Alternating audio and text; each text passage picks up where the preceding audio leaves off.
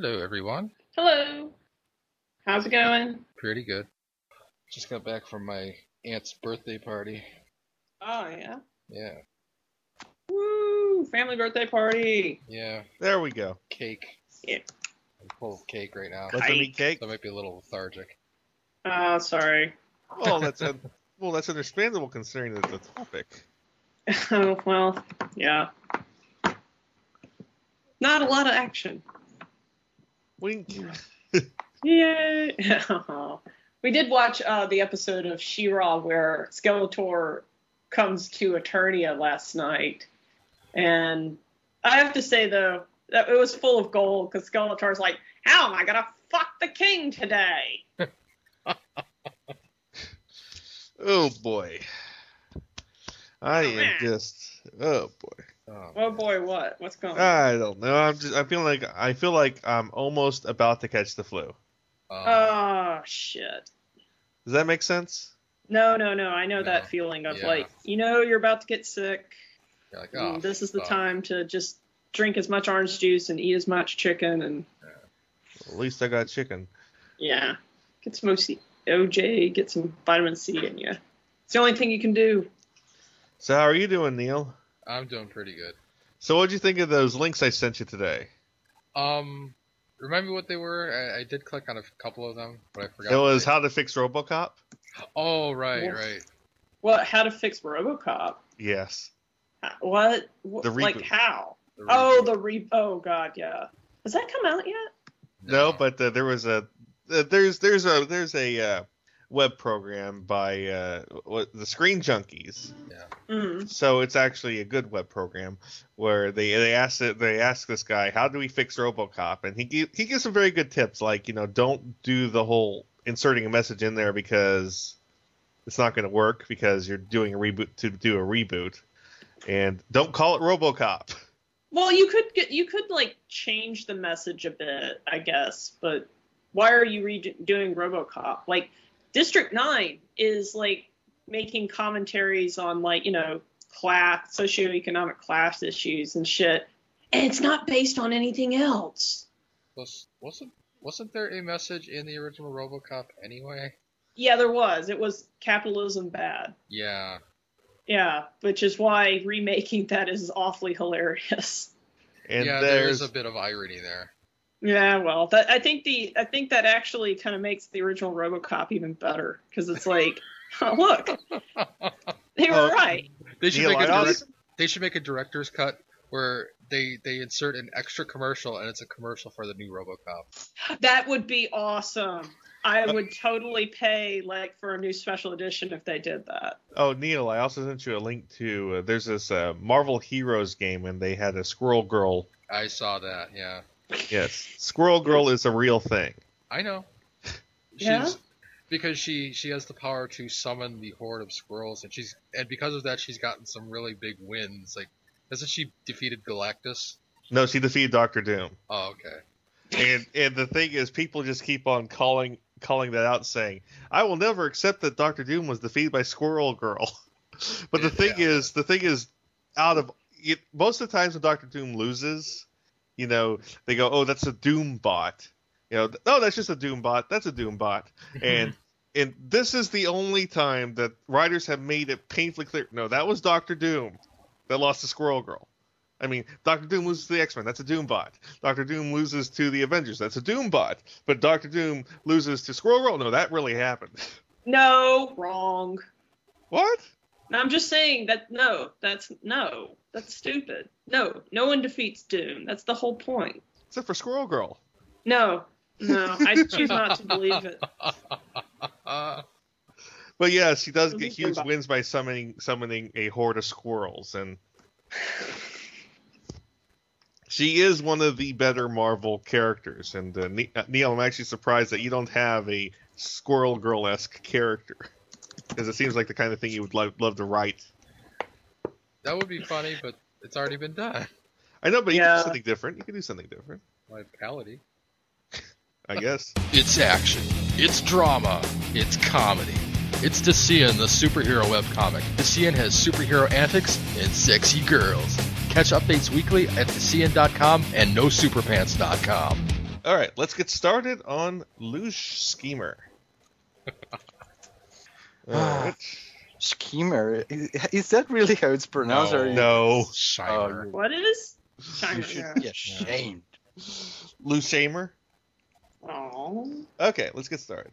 Hello and welcome again to Animation Aficionados. Uh, tonight we're talking about the life and death of Lou Scheimer, uh, the uh, one of the most infamous uh, animation uh, figures that we've talked about on the show. Uh, we are going to be very fair in this podcast. We're not going to just blindly celebrate him, but at the same time, you know, we're not going to be as mean. Yeah. We're not gonna dance on his grave I'm not gonna be mean. Okay, it's uh, you know, Blanchard's gonna get pissed off pissed off if we do. No, Uh, I don't think he will. I, I know a couple people who will though. And we Alright. all know he will he won't listen to this particular podcast. Or, No, because one one time I, I showed him the, the the the filmation Tom and Jerry's and he was like, oh oh oh, he, he, he knows. All right, and uh, oh, okay. this is your host Ben, joined by my co-host TV's Mr. Neil. We prefer to preach pro-social values until they spew out everyone's ears and all over the ground. And with us is our favorite guest, Kittyhawk. Oh, let's- God damn it! By the power of grayscale, I have the power. You know, their animation would be improved if it was in grayscale. And with us is also animation extraordinator, Pablo Extraordinaire. Prano. Year of the Wolf. I can't remember the other part of the song.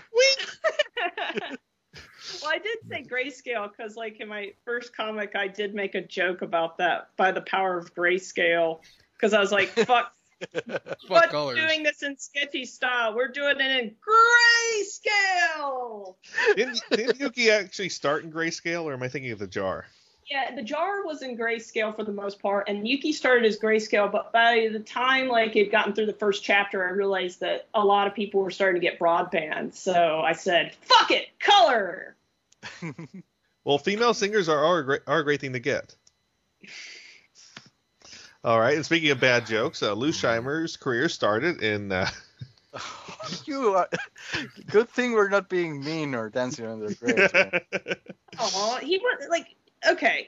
It, it was he didn't he wasn't terrible. Like I was actually watching like some filmation stuff last night, and I have to say like they did what they could with what they had. Like I watched some of the He-Man stuff, and like you see vehicles like, and they actually you know they flicker a little bit, but you know they move like a vehicle. And I found out how they did that, and I was like, that was incredibly smart for a small budget. They would. uh, Did you do you know how they did it? How? If I am aware a bit, I, I- I'm, I'm not sure if they use the same method for He-Man, uh, Hmm. but uh, I know the methods that they did use for uh, Flash Gordon. They Yeah, probably they would- eventually carried them over. Yeah, that's what I, I I haven't seen the Flash Gordon, but I I watched the the He-Man and what they would do is they would take the models and they paint them black and then they would put white lines along the edges. So like early wireframe and they would move them around and then they would rotoscope that. And so I was like that is fucking awesome. Like cuz that's pretty much early wireframe right there. And it was you know, in the 80s and being done completely in America, which, you know, at that time everyone else was using Japanese and Korean studios. So you got to give him credit for that. He was Oh, trying. yeah. That, that's know. true, but uh, you know, there's one thing we have to talk about was there was a filmation, uh, uh, you know, uh, history of filmation special that was done, Hmm. and uh, you know, the, the, the honest truth is filmation did have lots of the rising stars of the '90s animation. They had uh, they had John K., they had uh, Paul Dini, they had Bruce Timm, they had uh, they had uh, They They- had they- writers such as Well- Mike, uh, J. Michael, Scr- uh, whatever the Trusting fuck. JMS, JMS. Uh, But you know? JMS. We'll just call him JMS. we we did cover this already on like a, a previous episode. So what I want to do is go back to what Kittyhawk was just talking about, which is uh, how they were using American uh, animators as opposed to going overseas. Yeah, but Eh, toward the toward the end of the 70s and early 80s, a lot of the studios that were doing that were still doing animation in America were doing it better than Filmation. So yeah. even Nelvana. even when yeah Nelvana, even Hanna Barbera. So Ugh. even during those times, it's like Filmation never they never innovated. It was like they were using the same techniques over and over and over. The only time they did something new is when they figured out from Secret of NIMH how to make something glow, and that's how they got uh, the He-Man. lightning eff- the lightning effects in He-Man. That's like the only innovation they ever did. Yeah. And, and even then, it was like copying something that Don Bluth had done. And not to mention But the, the the burn in it got really bad the more and more they replayed it. Yeah. But okay, like something I've noticed, like when I was reading over like Filmation's like history and all that, I noticed that like a lot of those other animation studios were either owned ultimately by someone else by that point, uh, or were just Disney. and yeah, like so it could honestly be that like they were dealing with the fact that they didn't have like a money like okay, I'm looking at who owned them at the time, like teleprompter and then Westinghouse owned them for like six towards the end, and then L'Oreal owned them for like a year. So Damn. it's like they just didn't have any support behind them at all. So they were kind of, I, I, I guess what I would say is they were kind of doing what they could. And like that's not an excuse, you know, because like you can say, well, they should have worked harder, but at the same time, it's like, yeah, well, you know, over at Warner Brothers, they had an entire like media empire behind them, and then you have like Disney, which is fucking Disney, and then Hanna Barbera. Who who owned Hanna Barbera at that point?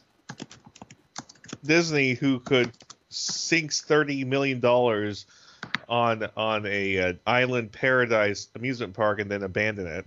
Oh yeah, I went. Oh. Uh, are you? Which one are you talking about? Are you talking Palace? about the one? Oh yeah. Although during the 80s, went- that was the 80s was kind of a downtime for Disney. Disney wasn't really doing.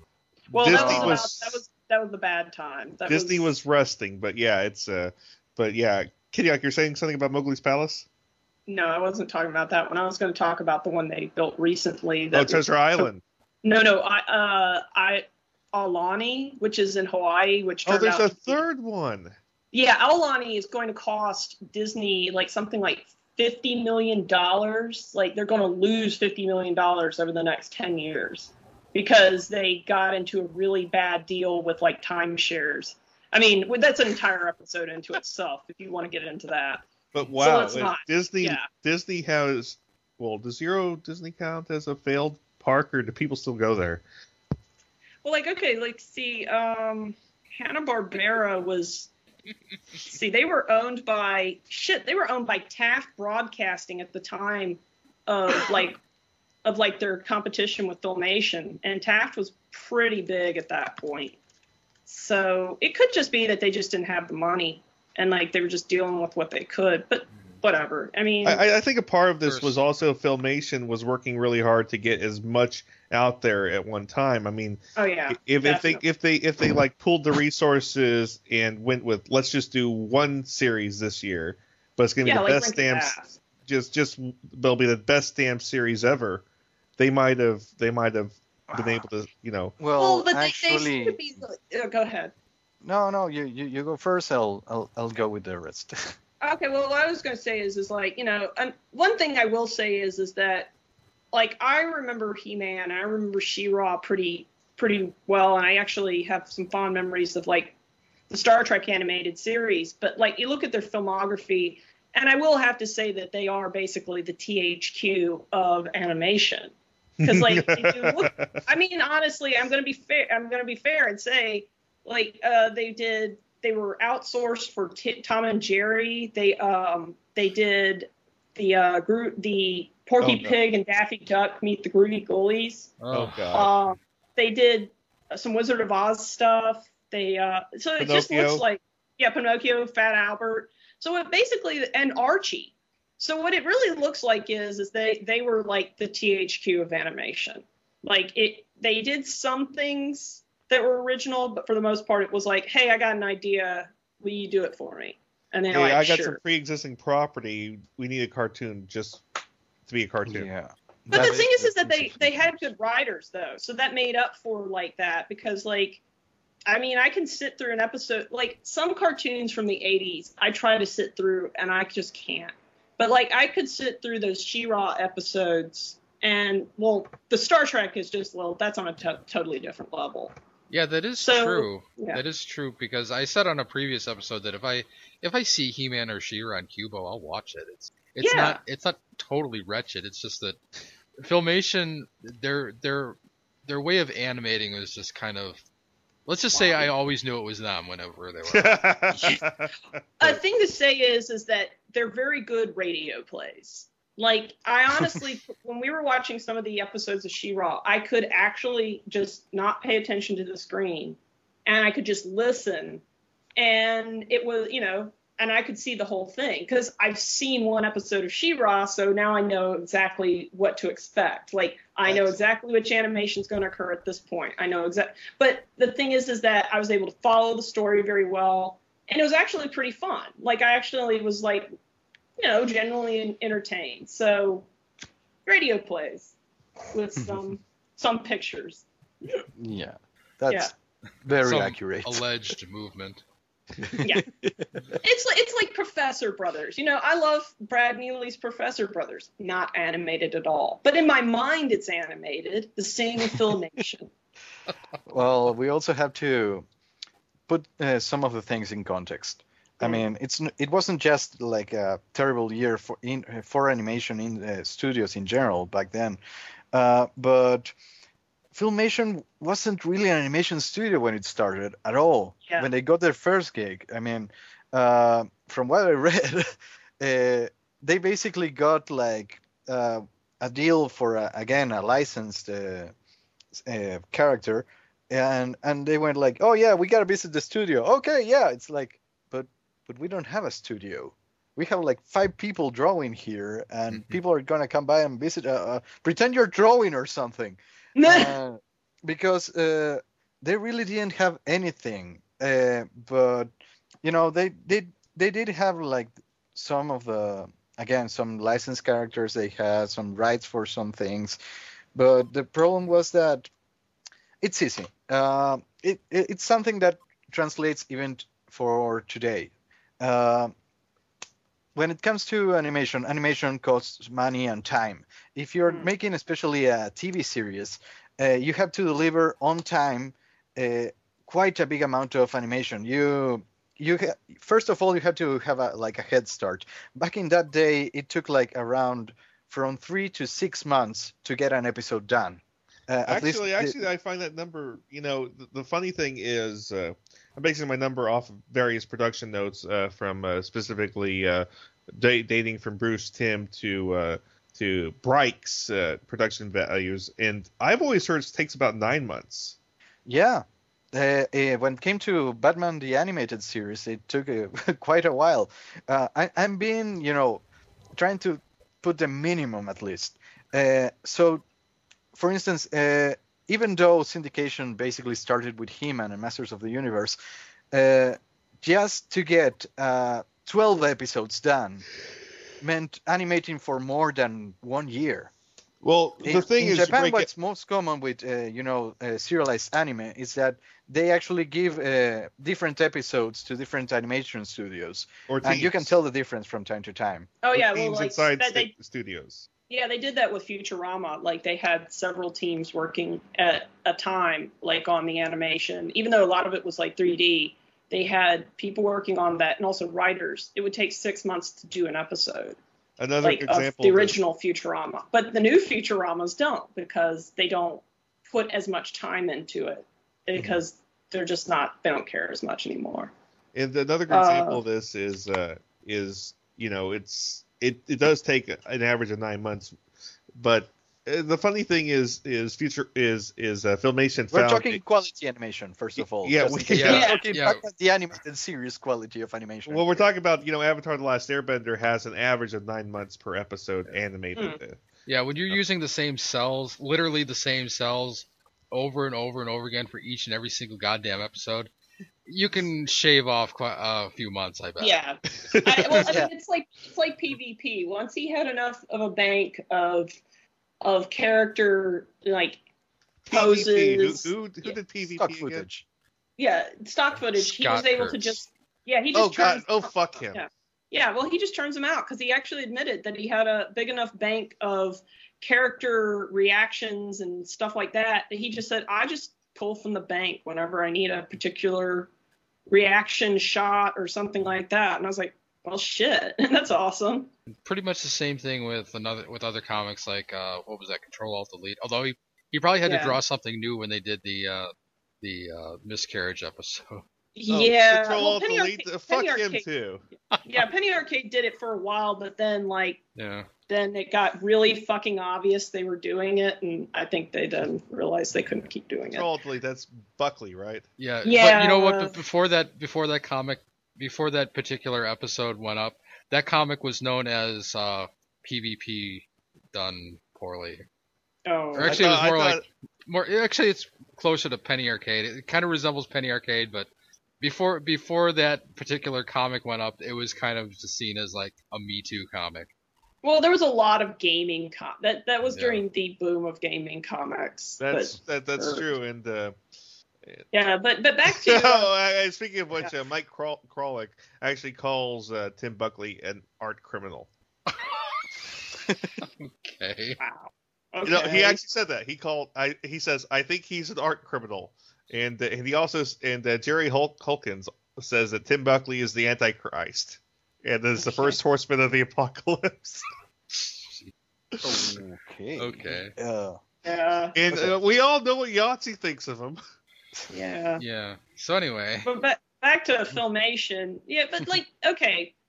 Like something I'd like to give filmation is is that they actually did do the uh like some of the Batman and Superman you know animated the Aquaman series which what the fuck Aquaman but at the same time like if it weren't for the cartoons with them with both filmation and Hanna-Barbera doing those superheroes were kind of in a crisis at that point. That was sort of like the end of the Silver Age, and like yeah. things had just gotten way off the rails. And they were trying to get a new generation. And you have to say that, like, like okay, we watched an episode of the New Adventures of Batman, which is basically like a straight up Batman episode. Then we watched an episode of Super Friends, which is Hanna Barbera, which is just pure drugs. I mean, like in the episode we were watching they were the super friends were watching themselves say something in the past. Like they they just said five minutes ago they watched it again on the screen. And then i think one of them reached into the screen or something. And i'm like okay you know you can say all you want about filmation but hanna-barbera is just like fuck is going on that is not how things work. Oh, I'm sorry. I guess I didn't do my drugs this morning so that I could totally understand the logic behind this episode. well, the, the, there was uh, many things involving all, all of that particular era of animation. Yeah. And uh, yes, drugs probably, uh, but but also you know there was this anti-violence movement. So yeah.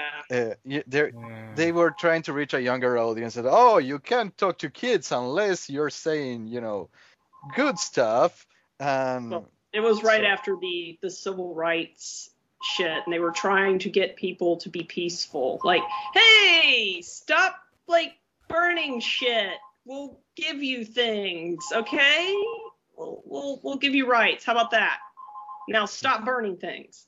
Yeah, there was a there was a good bit of that in the 70s. The let's all calm the fuck down. Hmm. But Yeah. it, but at the same time, like Hanna Barbera goes like I, I don't know. Anytime I watch anything from like the '70s through like especially Super Friends, is just like it, it it further supports my my theory that everyone was on drugs prior to 1980. Well, um, well, talking about the the particular style that that was there during th- that particular age, you know, when it came to Super Friends and similar, all the those superhero cartoons, uh, they sort of sprouted out of actually Disney. uh, here's the evolution of of the style that that went on Mhm. with animation. After uh, Disney say, uh, "Fuck you, anthropomorphic animals," I'm trying to be serious now and win awards here, uh, and he did, you know, uh, Snow White. uh, that was one of the first attempts of an actual human being being animated, and it brought over, you know, all the rotoscoping that it needed because drawing a, a realistic human figure moving in a realistic way, it needs a lot of studies, reference, and stuff, and not Yeah. every animator is capable of pulling that off. So the cheap way and fast way to do that was rotoscoping. Many the cheaper animators. and fast, the cheaper and faster way is high contrast film. Oh yeah, let's not go there, please. But again, uh, the thing is that many of the Disney animators were trained in this particular style. Uh, some of them eventually uh, migrated to Hanna Barbera. Uh, actually, it was uh, and it was a Japanese artist uh, who created Scooby Doo. That's right. When it came to the Wasn't designs, he, was he Japanese American or was he probably Japanese? Japanese American. Yeah, I think that was the deal because like his yeah, but yeah, I yeah Well, okay, and the thing is that uh, he is the one that uh, brought into limited animation this realistic style. So we Mhm. found this great middle ground with no white on the eyes, for instance. it was uh, low budget Disney, basically. We had rotoscoping from time to time, but the thing is that it was still expensive a bit. We couldn't do it every all the time, so stock footage.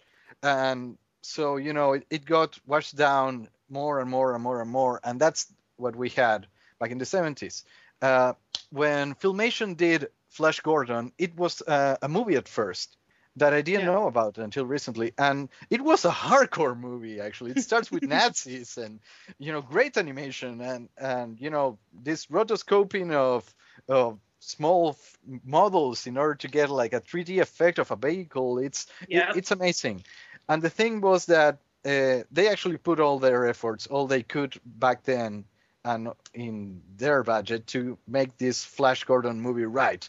And the thing was, oh, this actually worked. But the, you know what would work even more? A TV series, because you know people need content right now. So if we can make a syndicalized TV series out of this, it's like, uh, yeah, but uh, how do we get to do that? It's like, oh, we already animated most of it.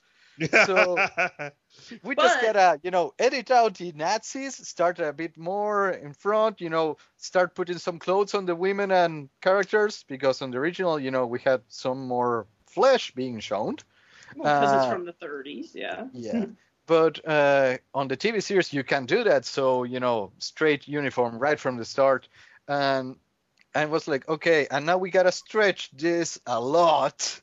Yep. Uh, so this quite amazing piece of animation got washed down into you know the TV format, and it still works for them. So Well, the thing because was, they- Well, the thing is, is like, oh, go ahead. no, no, it's, Sorry, I it- no, no, to it, say, cut out. It's cut out for a minute, so I'm sorry.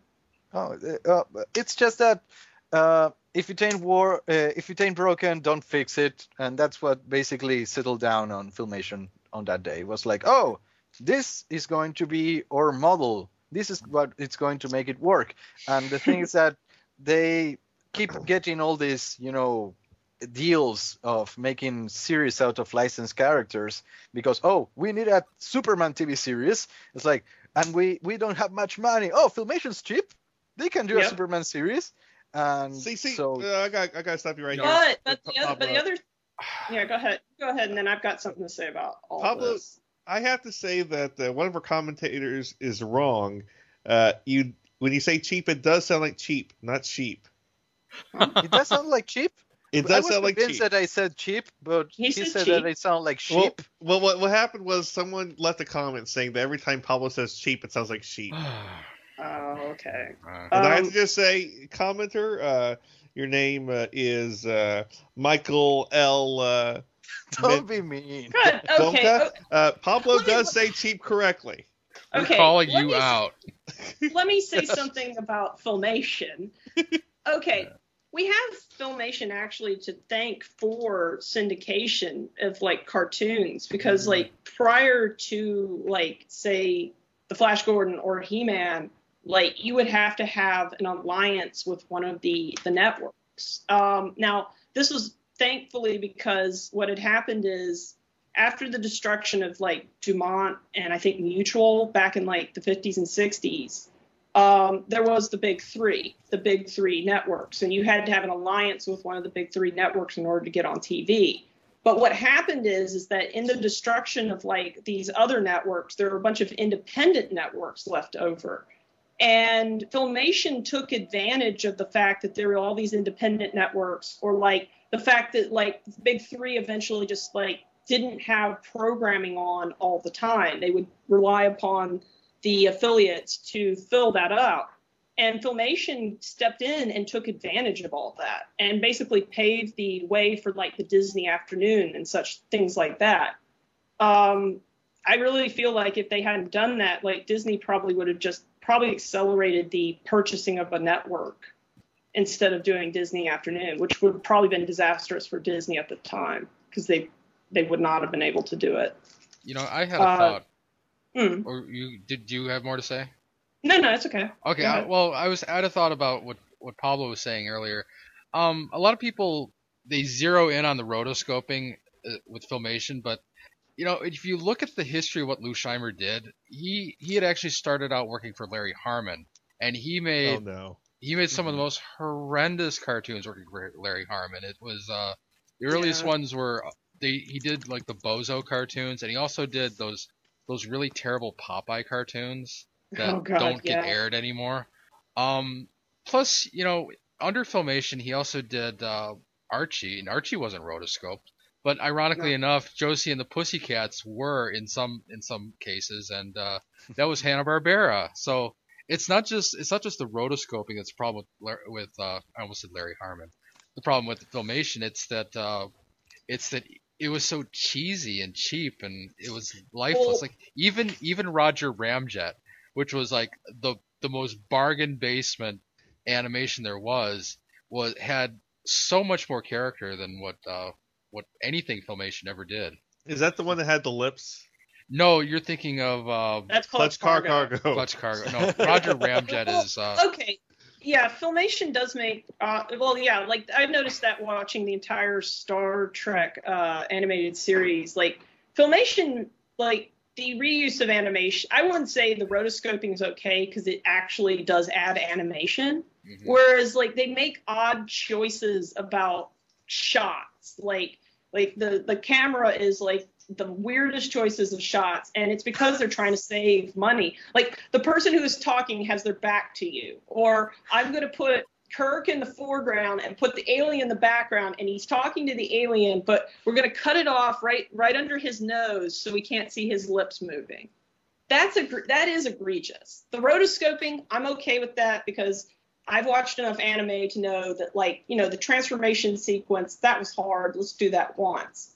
Yeah. But when you make odd camera, you know, directorial choices just so that you don't have to animate lips moving, well, fuck you. Yeah, Well, it's like That's a little they all. far. It's like they almost always made the wrong choice. I mean, what you're talking about is kind of one of the symptoms of that was that when characters would talk to each other, sometimes it didn't look like they were look even looking at each other. It was like they were one character was like looking way off into the distance, and yet the, the other character standing right in front of him.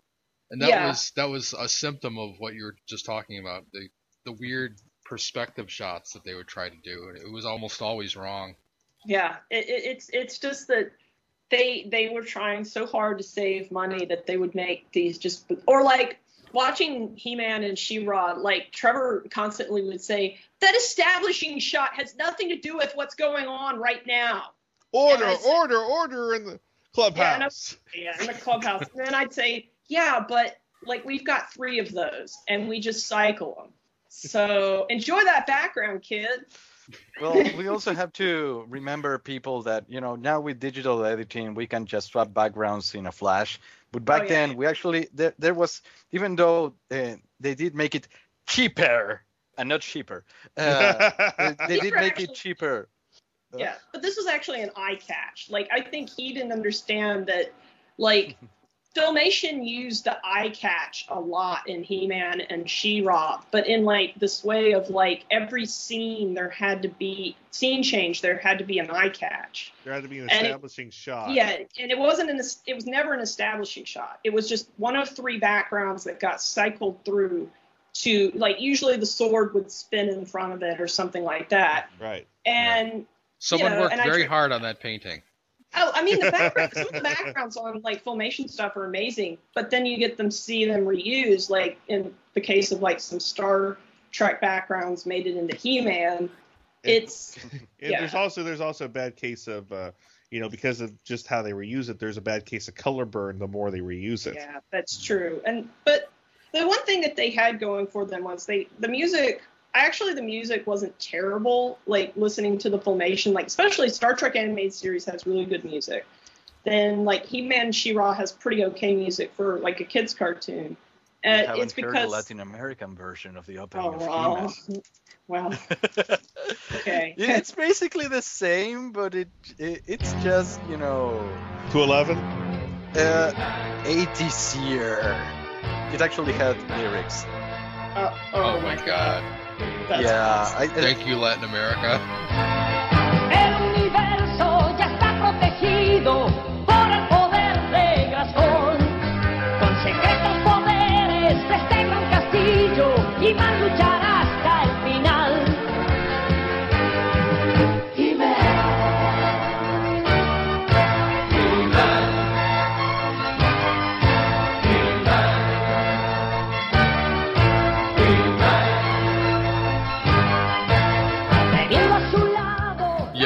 Sick. awesome.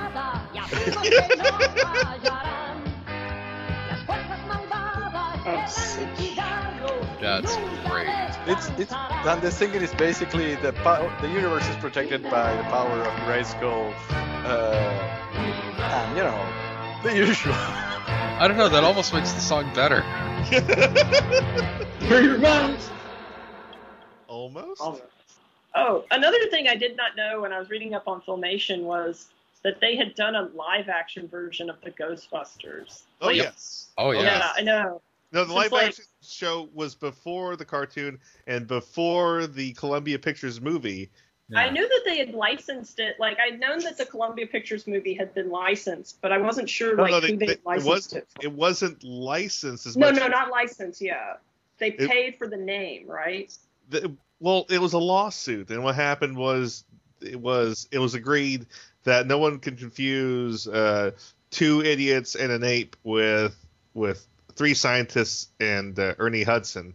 So, well, actually, Ernie Hudson's the most badass of, of the out of them all. We like Ernie But- I think they ended. I think they ended up. I think I'm reading it, and they ended up eventually like just paying some money, saying, "Here you go." Yeah, what, what they did was they also agreed that if they were gonna, ever going to make a cartoon about the film about the Columbia Pictures movie, they can't call it Hmm. Ghostbusters. So that's why. like oh, Ghostbusters. Yes, as a fuck as a fuck you to Lou Scheimer. Here's Well- some money. Here's some money. Uh, the title of our show is going to be a dig on yours.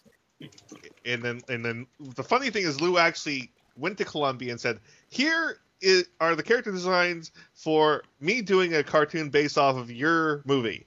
And then they said, Fuck "We're you. going to Deke."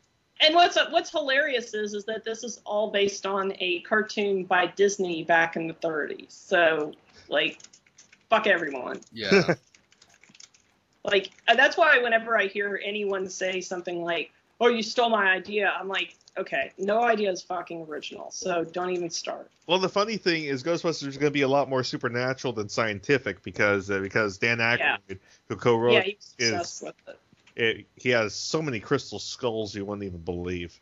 Well, it's because like he, he was really affected by Belushi's death to the point where he just was like crazy.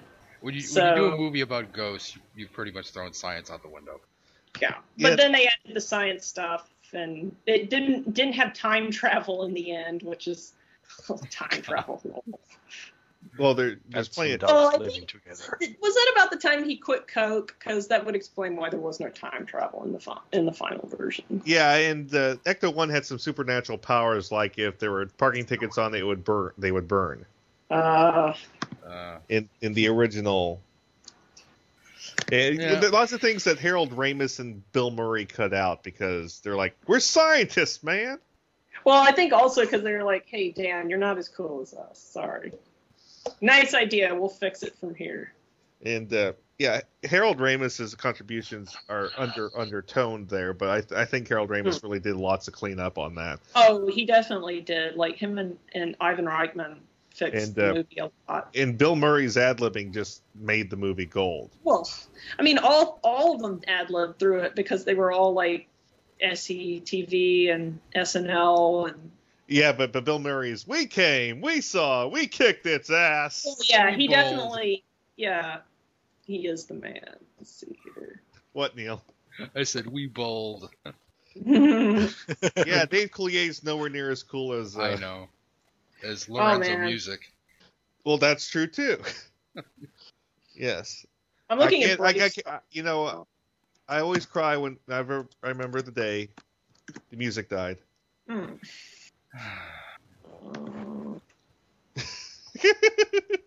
okay, but back to Lou Scheimer. Yes, Ghostbusters was a live action show, and they did do other live action shows like uh, Jason Star Command Mhm. and uh, Yep. Space Academy, and uh, and the the thing is, uh, Filmation was was was kind of known for like doing. And, and the funny thing is, Ghost the Ghostbusters was actually like an educational cartoon, if you believe it. I, I don't even know. I, I, I only saw a couple of five minute clips of it. I don't see how it was supposed to be educational. It was uh, about that time when all cartoons had to be. Well, it wasn't. It, no, it was the live action show was educational. Oh, live action. Sh- well, I know that like Maybe- during that time there was a like push, like oh, in the '70s, yeah, there was a push for educational in the '70s as well. Maybe they just did what they did with the cartoon, which was to put a PSA at the end. Today's Yeah. episode was about friendship. Yeah, in the 70s, it was big to have like that sort of thing. Then it sort of died off for a while, and then in the 80s, they then required it because they were like noticing that. Because you have to understand that He-Man is actually unique in that it's the first cartoon based on a toy that for a long time, like like the GI Joe cartoon, the way that they got away with that was they said, "Oh, well, that's actually like based on some comic books." Whereas He-Man, they, they were like, no, this is a this is a to- toy direct to a cartoon. Yes. So that's part of the reason that those PSA things got like required was because what had happened in the 70s was everyone was just sort of doing it because it was the thing that they were doing, and then everyone just realized they didn't have to do it. the, so the, the funny thing is, lots of lots of animators we know, Pablo included, love to like recreate the filmation look in their own shorts. It's uh, Pablo sent us the uh, a story where a super super powered secretary gets kidnapped with Yeah. very filmation esque animation. And Yep. uh, the funny thing is, a friend of the show and the early early guest up, Harry Partridge has a whole He-Man pastiche character named Bowstar. And Oh yeah. and the thing is, the thing is, it down to the color palette, he is like one of the best riffs of filmation I've ever of He-Man specifically I've ever seen. I mean, Neil, add add on to this. Uh, I don't. I can't really say much more. You know what? I'll I'll say that it's a, it's got a, a bit too much unique animation to be totally like filmation, but yeah, well, wait, okay. What about that uh, the uh, USS Farragut uh, Farragut uh, animation they did while they were having production issues? That was pretty dead on because they were they were sort of in the same boat. Well, one of the things that Filmation has uh, when people are trying to make fun of it is the same problem when people try to, you know, make fun of anime, and they overdo it. it's Yep. like Right. we, we're gonna spend millions of dollars in order to make this look cheap. It's sort of like Grindhouse with Planet Terror.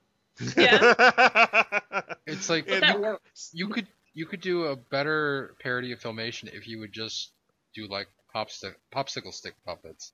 That Right, would be yeah. more in the spirit of filmation than like going out of your way to duplicate the style.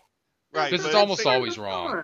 But like I said, the, like I said, I you know Harry Partridge's Bowstar in the Cal- Champions of Galostrom is pretty pretty close. You know. What was that other one that was like a, a riff on Rankin Bass? Uh, Oh, Was- you're talking about the Star. uh, It's you're talking about the Space Stallions. that was much more Space accurate to, Stallions. to, to Rankin Bass than Bowstar was to filmation, I think. That was amazing. It was amazing. I was like, oh my god, I brought a tear to my eye. it was so beautiful. Mother Stallion. Power of the horse, Oh. full force. even even with the small gimmicks like the toy related things for toys that never existed, like you know the mask that goes into the chest. Yeah. Yes. It's time for intermission, boys and girls. The Pull Bag is the GCRN's place for everything you need in the comic book world. We focus on new and current comics while also tackling a few back issues here and there. So join the entire GCRN crew and see what issues the hosts have with today's panels. You can find the Pull Bag on iTunes and geekcastradio.com. Make your great escape into comics. What's wrong? Feeling pixelated? Well, excuse me, princess. Hi, this is TV's Mr. Neil. Join Blanchard and me as we sit down to watch some classic video game based cartoons Super Mario Brothers, Sonic, Zelda, Captain N, and more. A total of nine cartoons spanning 100 episodes. You can check out Pixels in the Animation on the Geekcast Radio Network at geekcastradio.com. I am TFG1 Mike, and you should be listening to my very first podcast, the TFG1 Podcast. 24 episodes covering the entire US run of the 1984 Transformers cartoon. I also have a few supplemental episodes and an interview with Stan Bush. I bring in guest hosts who will be full time co hosts in Steve Megatron and fan of the show, now co host Pecan Court Michael. So check out the TFG1 podcast. You can find it on iTunes and the web at www.geekcastradio.com. Transform and roll out. And now back to the show. But you know, we've been we've been talking about filmation all this time, and we should really talk more about uh, about Lou Scheimer himself because, um, ob- obviously he just died, and uh, um, you know, I guess we should start. out The thing that I always associate him with most is his goofy voice. Like in a lot of cartoons, he would he would actually do the voices of a lot of background characters. And he was also the voice Okay. of Orko. He was the voice of that broom in uh, in She-Ra. He was Dumb Donald in uh, He was King Randor in Yeah, He-Man. I know that. yeah. I'd say about two thirds of the time his voice was sped up, and he always, he always Yeah. had this voice that was like he, he is unimitatable. I can't really describe his voice. It always sounded like he was he was trying to put he was trying to make his mouth into like the TARDIS, where it was like more space on the inside than there was on the outside. You see, and I I can't imitate it, but it's so weird. I, I don't know how he did it, and it sounded even He had weirder when it sped up. You know, Uh, it, it's, But you yeah, gotta be it- born with it. and he he seems to have just kept trying to get into animation because you know the we all know about the uh his return to animation in the 90s after Oh, boy. yes. yep y'all got a copy of that on the shelf Yeah, Thank you, thank you for Hawk. that. no problem i accidentally bought two copies of that why did i do that Yes. So yeah, Robin and the Dreamweavers. Yeah. Well, you know that he tried. To, he thought, but I mean, I okay. The thing, we've I, we've already gone over this one, but I'll say it again. He was trying to do what everyone else was doing in the '90s, like was in that. cartoons Well, every yeah, everyone was doing adult cartoons at that point. Like, Okay. okay, there was Cool World, for instance. Um, World was then Quagmire. yeah, I know it was. And then there was Stripperella. Uh, what else came out about that? There were like tons of those things. So you know, Which Stripperella was like two was like 2004, wasn't that? Yeah, Duckman. but it was started. It was I think it was started in the '90s because I remember reading about it like Hmm. around like '96. No, no, 98, I think. Well, when I did he get that lap dance? that's that's that that's right. Stanley did steal the idea from a stripper. Yep.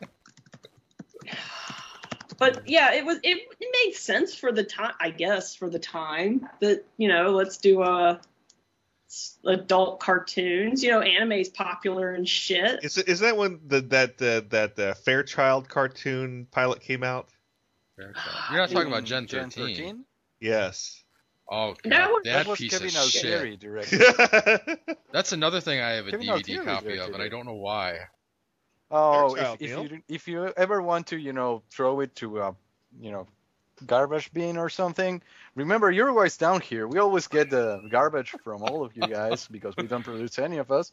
And I actually am fond of Kevin Altieri's uh, Gen 13 animated pilot. I actually scouted uh, before the days of the internet I tried to find that movie and I never could. I Yeah. eventually found it. I have a an MPG copy somewhere. Oh, but right. uh, uh, and that, that's odd. I was reading Gen 13 last night actually because I found uh, an old uh, Gail Simone written uh, trade paperback, which was quite decent.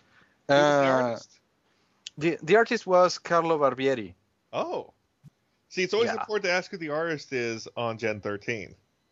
See, Mhm. I know I know Yeah. that movie had Caitlin Fairchild, but it was really not that special. I know. I know. It was directed by Kevin Altieri, who did uh, some episodes of uh, Batman the Animated Series and also the Do the Evolution video, music Hmm. video.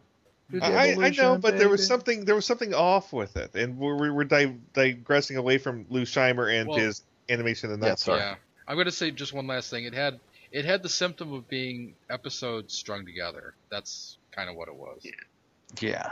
But anyway, Well, uh, that going back to Lou Scheimer himself, and also episodes being strung together, uh, the big thing with Lou Scheimer, the thing that he even got, you know, letters of appreciation for, was the, again that he kept all the production of uh, this TV series, this cartoon series in America.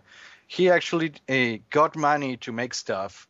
He paid uh, his employees, but there Mhm. wasn't much uh, room to innovate when it came to you know uh, deadlines because of course they Yeah. were working 10 uh, they they were cranking 10 times more uh, episode footage than any other uh, animation studio anywhere of course most of that was recycled reused and all but like as i was saying uh, this was before digital animation. Now we can just loop things and move it all over the screen over and over and again like my x-men cartoon maker software teach me. Uh, but now back then we actually had to you know print uh, drawings uh, on plastic sheets then color them by hand then place them on top of a hand drawn background then have a photograph uh, have it photographed then move that it, this was actual physical labor. Uh, the animation industry wasn't uh, that much uh, you know this weird independent art form. No this making any animation back then meant a lot of time and a lot of money invested. And Lou Scheimer always saw it as you know this is what I do. Uh, I I am in the animation industry. I am the guy that makes I don't know the blankets for the army. Only it's cartoons for the children. Uh, and there was this time that eventually uh, everybody we found I don't know a new fabric and he had to find a new market. So he went oh adults that's right adults let's go with adults uh, most of the 90s uh, sexual animation is probably mostly not not just because uh, Japanese imports came here and they made they gave it a different approach to everything. It's also trying not to lose the the te- the teenager audience that was brought as a children in the 80s because they didn't have any bridge media. Uh, this is something Well, I, I hear. You, go go. No, So- yeah, it's part. Well, it's yeah. Now that I'm hearing you talk about that, it is part of what happened in America. Like in the eight, I would say up until about the 80s, there was a big market around children. But if you were in the 90s, you noticed that cartoons were disappearing from um, from like broadcast television. There was less emphasis on like children's programming. Uh, children's programming was actually starting to look more like adult programming in that the same product products that were being pushed to adults were also being pushed to kids, like in the case of the Batman movies and then the Batman animated series. Mhm. Well, that's been going on for a while. It got more so in the 90s, almost like it was like, well, we're done with kids.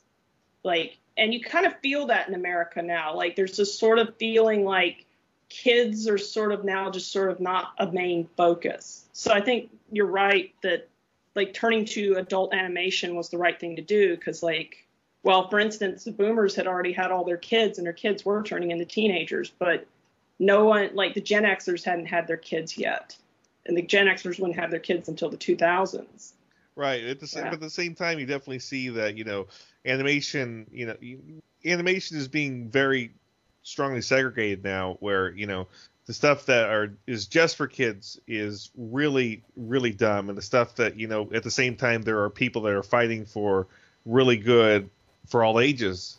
Well, there's there's something going on in that people used to be paid a lot more, uh, like for kids shows and such, and nowadays you do not get paid very well from doing kids shows. Like you cannot make a real living off of it. You'll probably use this as a stepping stone to go somewhere else because the thing is is that like if you hear about like how much writers are paid now and it's like holy jesus that's fucking low compared to like what their 80s counterparts were making. So of course like if you pay shit wages you're going to get shit. So and there's really honestly that's happening everywhere but it seems to be happening mostly in kids cartoons because it's like oh this is just for selling kids toys. We don't have to pay these people Right. Oh, there's No, a lot of yeah. that when it comes to animation right here because you know Mhm. basically in the 80s it was oh we have toys to sell let's make cartoons and they put up the money because that was their way you know to have a, Yeah. a commercial on the air make people aware of this product the same was with with the 70s uh, Super Friends it was like most of us probably picked up a, a comic book with Superman on it because they'd seen Mhm. Super Friends Yeah. and and most of that ha- has been lost quite, quite, quite a bit. And actually, many independent, uh, smaller studio efforts to make uh, a decent animation programming that's uh, up for all ages, it gets taken down because uh, networks just want to sell toys. It, it happened to Motor City and Tron. Uh, uh, with Disney XD, uh, even though lots of 20 year olds were watching them and loving it and appreciating it, like, oh, this animation, this is awesome, and all of that. Oh, oh, but kids uh, aren't buying the Happy Meal toys. It's like, what? So, yeah, Yep. it's down. Well, like, uh, Uh, okay, so like, uh, for instance, like over at Cartoon Network, um, like they're they chose to do Steven Universe over basically Bee and PuppyCat just because they were like, well, this will sell more to kids, whereas Bee and PuppyCat is more for like adults. Where I'm like, no, kids would watch totally watch Bee and PuppyCat. Like, it's cute. And yes, there are some things that adults might understand a little better, but that's what cartoons were like when I was a kid. There were things that, you know, said that were way over my head. And then when I got older, I appreciated that. But it seemed, yeah, I think it's, they are dumbing things down because they just don't, well, for one thing, people don't give kids a lot of credit these days. They think kids are all fucking tards and, oh no, they can't go outside. They'll break their fucking bones or, Yeah, They- this reminds me of this reminds me of a discussion I had with a, with a, with a coworker where the coworker says that this was when Smurfs 2 came out and he says he's got to take his daughter to see the Smurfs 2. I'm like, why would you? He's like, well, you don't understand. You're not a parent. You have to. I'm like, no. If I was a parent, I wouldn't take my kids to see shit. Well, You I mean, like I understand taking kid to the movie because I'm sure like there's some things I remember from when I was a kid, like Lady Lovely Locks, which are just you know, Jesus fucking Christ, I cannot believe I watched No, I, that. I, but the thing Yeah. is, if I ever have kids, I wouldn't take them to see any old animated whatever. I would, I would like say, this is a good movie, this is a bad movie. You're only going to get see good movies, unless you want to see a bad movie for ironic purposes. You know or what? you do what my dad said and said, okay, you get to choose a movie and you get to go see it, and if it sucks, it's your fault. That puts a lot of pressure on it. But you know what? Uh, there's a weird phenomenon now that I've noticed. Talking, no, not that.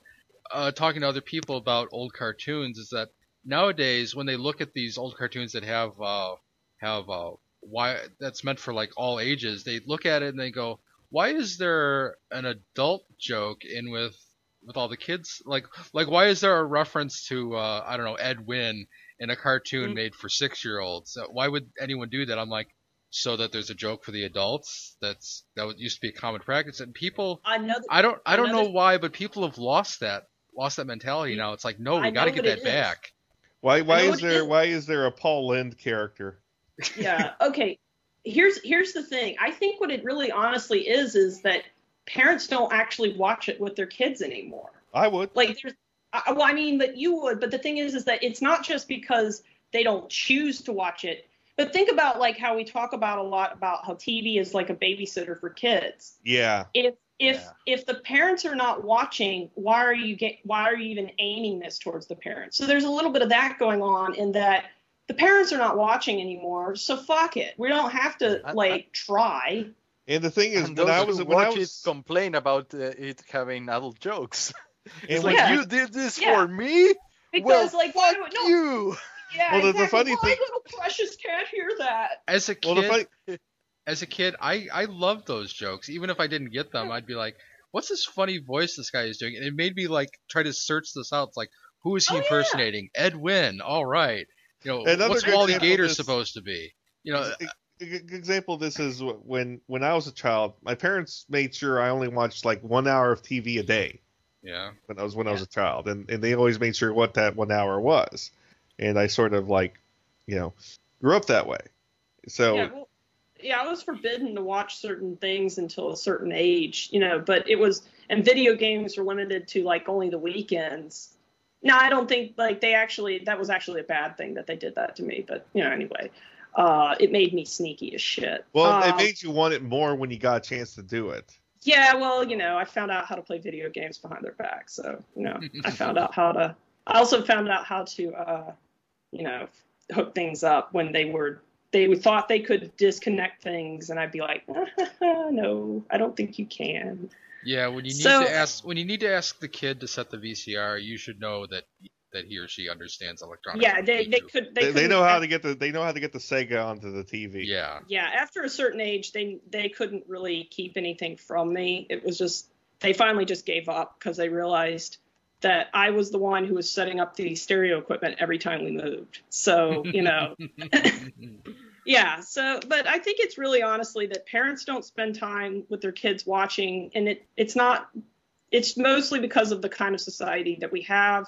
And because of this, they don't have to try, so they don't have to pay for writers, and they don't have to and they, in the case of like My Little Pony, the animation, this comes up a lot because I, I see so many errors in the animation, and it's like, did did you run this by anyone like before you aired it? Like they're not even like things like oh like derpy. No, it's like no wings don't attach that way.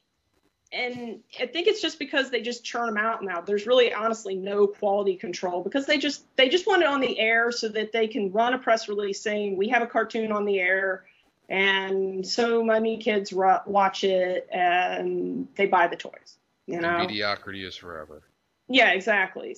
And then the funny thing is, is that the kids are still watching the same shit that I was watching when I was a kid, which my parents were watching when they were kids. Because whenever I talk to my little cousins, what are they watching? Hanna Barbera. They're watching Looney Tunes, and it's like that's the same shit I was watching when I was a kid, and that's the same shit my dad was watching when he was a kid, and that's the same shit my grandparents were watching when they were young. So it's like, fuck, let's just put Looney Tunes back on the air. Might as Bring back well. Toonheads. Yeah. Well, Anyway. it's, uh, now that's an we're- we're- at educational cartoon I can new- stand behind. What'd you say, Pablo? No, that at least we're seeing the beginnings of a new era now, where, Oh, when yeah, it comes to crowdfunding mostly. I mean, I know it's exciting. we, we're halfway where, when it comes to uh, Bee and PuppyCat. Um, but uh, for instance, uh, with Mighty Number Nine, Yeah. it's like you want a new Mega Man game? Well, Capcom ain't giving it to you. However, Mega Man's creator is going to do the exact same thing, only better by his own. Do you, he only needs money? Do you want to buy the game in advance? Yes. Well, I think it's exciting. It is it is exciting, but it's also kind of like I'm sort of worried about like this because this new Kickstarter thing because a lot of people have started like mistaking successful Kickstarter with funded Kickstarter. Like that someone gets funded and then did they deliver? And Uh, I, I mean, like I'm bringing it for instance, like Comic Rocket. Like they did a Kickstarter for uh, an iOS app, and one of the stretch goals was an Android app. Well, they got the stretch goal for the Android app, and they released an Android app. It has been almost a year, and they have not released an iOS app or shown any screenshots or any progress. Hmm. and it's like and i've seen several other projects like double fine has been really bad about this lately. They fund new kickstarter they get new kickstarters basically started with older kickstarters. Like they do a kickstarter and they've got the for the game and then they do a kickstarter that uses bonuses from the previous Kickstarter whenever that's finished. And I'm like, I I think that this is good that we're doing crowdsourcing, but I think maybe there needs to be a little bit of uh like Buyer beware. what's well i think the word is is like i want some assurance. Like maybe i should be able to have a little bit more. Hey like you know back in the days when we used to buy stock in the old way when we'd have a vote and shit we could go back to that. That'd be great but anyway that's me that's a that's digressing but it is exciting that like we have funding because the banks ain't doing it no more But anyways, Oh. anyways, back to the Scheimer. yeah well It's uh, you know, it's uh, as as Neil puts it out. His career did start with one of the most controversial uh, uh, characters in uh, children entertainment, uh, and uh, I think Yeah. Neil will just give a very brief overview of this very shady character. Larry Harmon. Yes, oh larry harmon Yeah. Oh, he's a douche. claims he was That's it. Bozo. done yeah, he he claims he was Bozo. Actually, well, he was Bozo, but he was not the original. It was Pinto Colvig, which, who was Goofy, yeah the character Goofy. Yeah, I'm not saying he was strange, but uh, yeah, I'm trying to remember what I had previously said about Larry Harmon. He, charlatan, thief, asshole. I wouldn't say thief. I would just say liar and leave it at that. Con man. because he Mhm. he bought the Bozo franchise from Capitol Records, and, and that's how he got to own it. He also owns uh, Laurel and Hardy for some. I don't know how the fuck he got that, but yeah, uh, he, it might have been that he got the negatives because, like, I do know that prior to the '90s, if you owned the negatives of something, you owned the rights. Uh, and there were a lot of studios that were tossing out negatives, like in the mid part of the 20th century, because they're like, "Fuck, we need to get rid of this shit," and they didn't remember that copyright was tied to the actual print. So Larry Harmon And- was a dumpster diver. Yeah, basically, he probably was. that- that- I mean, that is how a lot of like you know, you see like, why the fuck does this person have the rights to this? And it's because they, if you got the negatives, and the reason we, that no longer happens is is because of Ted Turner. When Ted Turner raided MGM for one day to get the entire film library, and then he sold it the next day because he wanted Gone with the Wind and the entire film library. And then he said, "Fuck it, I don't need the studio. I got what I want." And then after that, they changed the law because they were like, "That's fucking dangerous." So, Yes, Ted Turner is a very dangerous person. The power is yours. oh, but uh, but that's probably how he got it because I know about that. And so yeah, you can add dumpster diver to his Resume. yeah. Do his But- resume. you remember the new Scooby movies when when the Scooby when the Scooby Gang uh, did a crossover with Laurel and Hardy? That was Yeah. actually a crossover with an actual Laurel and Hardy cartoon series, and you could see you could see episodes of this on Larry Harmon's website. He, he it's one of the few Hanna Barbera produced cartoons that Hanna Barbera does not still own. I don't think they want to. Yeah, it's uh, I've seen it before, but it, yeah, and it was weird. But yeah, it's very strange. It's like that and the Globetrotters cartoon. They don't own that either. uh, Well, everyone knows the Globetrotters are actually an alien race of uh, yeah, superhumans that. Uh... No, not not Super Globetrotters. No, There no, was- I'm not there was- talking. No, Futurama. Oh, Yeah. Oh, oh God, yeah, the truth, you know. yeah. It is out there. Yes. Even Atomic Superman could not stop the Globetrotters. But could giant Spock? but, but but the Maybe point remains. Spidey. But the, but the point remains that uh, that yes, uh, Lou Lou Scheimer started his career with Larry Harmon, and uh, and you know as as much as, as good that Lou did, and all the bad that he did in, in his career, it, it is sad whenever anyone in the animation industry that has connections with everyone from Bruce Timm to Paul Dini to uh, to John K to Glenn Kennedy is gone.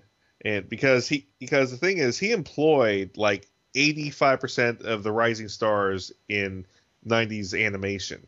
And you could you could argue that uh, the reason why his studio stayed in America for so long is because he was doing all the cheap things that we complain about. So in a way, he kind of kept jobs going even though he was producing crap. That, that's that's true, but in the end, in the end, it's a you know even Paul Dini said that that model wasn't going to work anymore, Yeah. and if Yeah. if Lou adapted even a little bit, there he would be able to keep some jobs versus closing outright. That's true. And, and Paul Dini said this, and, and the funny thing is, when they did the special on Lou Scheimer in filmation, in the history of filmation, Paul Dini was the only one that agreed to be interviewed. Because you knew John K wasn't going to show up. oh, Well, I think John, I think John K would want to show up. It's just that they would cut the whole interview. He'd be like, "Let me tell Yeah. you something about Lou." yeah. Yeah, it's it's sad that it was just like a model that wasn't going to continue for forever, and that he was. Unfortunately, the the big boys had moved on to cheaper pastures. And, and let's be fair that not everything was animated in the U.S. The Zorro filmation cartoon Yeah, was, no, animated, was animated by Yeah. TMS, and by some magic ability, Lou Scheimer got bad results out of TMS. Well, that maybe he had the Lou Scheimer touch, but know, yeah, it, it- That Mm, reminds me of something. Uh, back before the, he produced the Fat Albert cartoon, there was a different Fat Albert cartoon produced by someone else. And I read an interview with one of the guys who made that, and they commented on the filmation Fat Albert. They described it as reverse alchemy, and that's that's pretty apt. Turning they're gold into into lead. yeah, I, I I've only seen like screenshots from the original uh, Fat Albert, and I mean Trevor and I have been trying to hunt it down because you know we'd like to see it, yeah. and If yeah, you can, that you can find that and the day the clown cried, I will be forever in your debt. I Yeah. think that finding that second one is like going to get me killed. So, um, so I think I will try to just continue to find. Hey, hey, hey! It's Fat Albert. Yeah, the sad thing about that is that there is another one that's even more lost than that. There was a second Fat Albert special that never even aired, and Bill Cosby put the kibosh on it because he was like, "Well, this is too weird. I'm gonna go. I'm gonna go to Filmation. where They'll produce it correctly." The, the guy who Wow. made Leonard Part 6 kibosh something. Yeah, Yeah. Okay. So Right. uh, here it is. It's Hey, hey, hey! Fat. It's Fat Albert, which was originally a short, and I think they did a couple of a couple of episodes under an old Disney artist, but it went so terrible they went to Filmation, who which actually had a Disney animator as well. So, yeah, um, I will try to find this, but like I said, anytime I've tried to find it, it's just like I only find screenshots and like people just going, "Fuck, man, I don't Yeah. even know." as far as I know, no one has it. Mm-hmm. Well, there's a clip. I found a clip of it. Yeah, I did too. I think it's Yeah. like it's like the football scene. I think.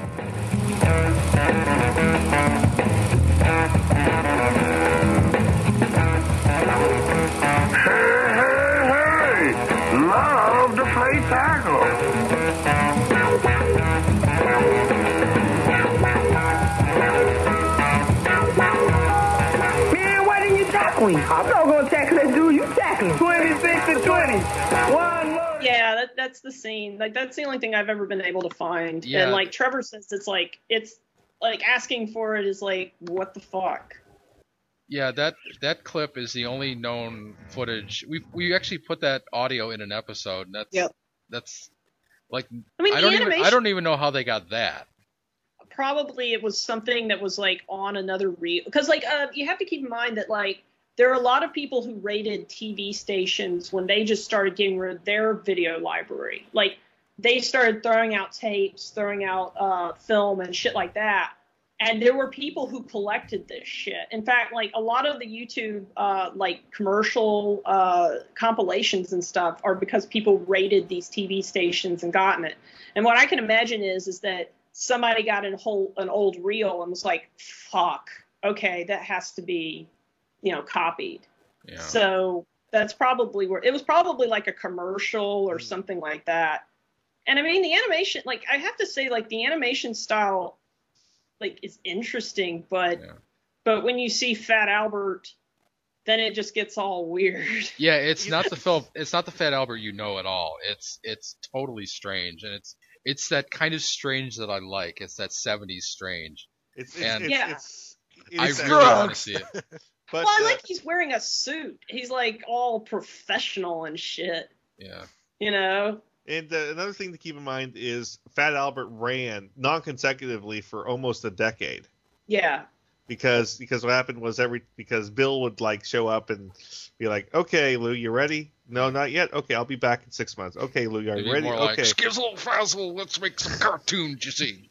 Big bird owl versus the chitlin wing. Neil, now what you have to do is is is quote the episode two monologue with the Fat Albert voice, not with the Bill Cosby voice. Oh God. Episode two, attack of the. that was the Oh, funniest thing the God. film. That was the oh. funniest thing the film Pigs ever did. That was that was DVD Pod Blast. Oh, I'm I got them confused. Damn, I'm Well, sorry. it's easy to get them confused. But uh, but the point is that was hilarious because one of them read the whole opening crawl with the Bill It was. voice. It is gold. What episode did we did we stick that in? I have no idea. Episode two, Attack of the Clones. It was something to do with Star Wars. I know that because that was the only re- that was the only excuse. Star I Wars had. cartoons. Yeah, that might have been it. with but the like- point remains is uh is you know Lou Scheimer is neither a hero nor a villain he he was a man doing what he had to do. what he had to do and some of the times I understand his decisions other times I cringe at his decisions and one time I threw up because of his decisions Oh, and, s- and so right. did your husband Kittyhawk Yeah, that's true. a reverse peristaltic chain reaction. yes it it Yeah. happened Robin Yeah. the Three Weavers I threw up Kitty Trevor Hawk's threw husband up. yeah He threw up. Yeah, like I have to say with Lou Scheimer, I actually admire him for just keeping at it. Like he just kept at it, and there are we're talking about him right now. Like yeah not. Yeah, I gotta give it to him. He has he has the, the keep. You know, he kept on going to it, and regardless of what people said about him, you know, he Yeah. he's a lot like the Boers in this way.